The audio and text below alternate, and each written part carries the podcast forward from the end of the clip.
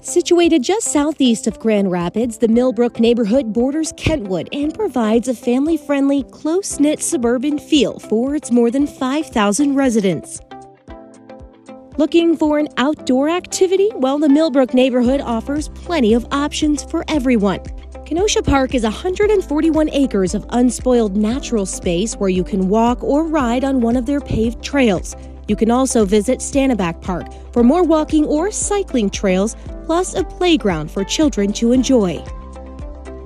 Both of these nearby parks offer a gorgeous natural setting while allowing you to remain within the city limits.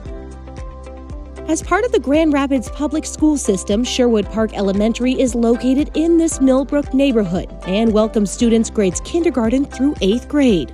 The school focuses on teaching students core academics while incorporating global studies and cultural arts from other regions of the world.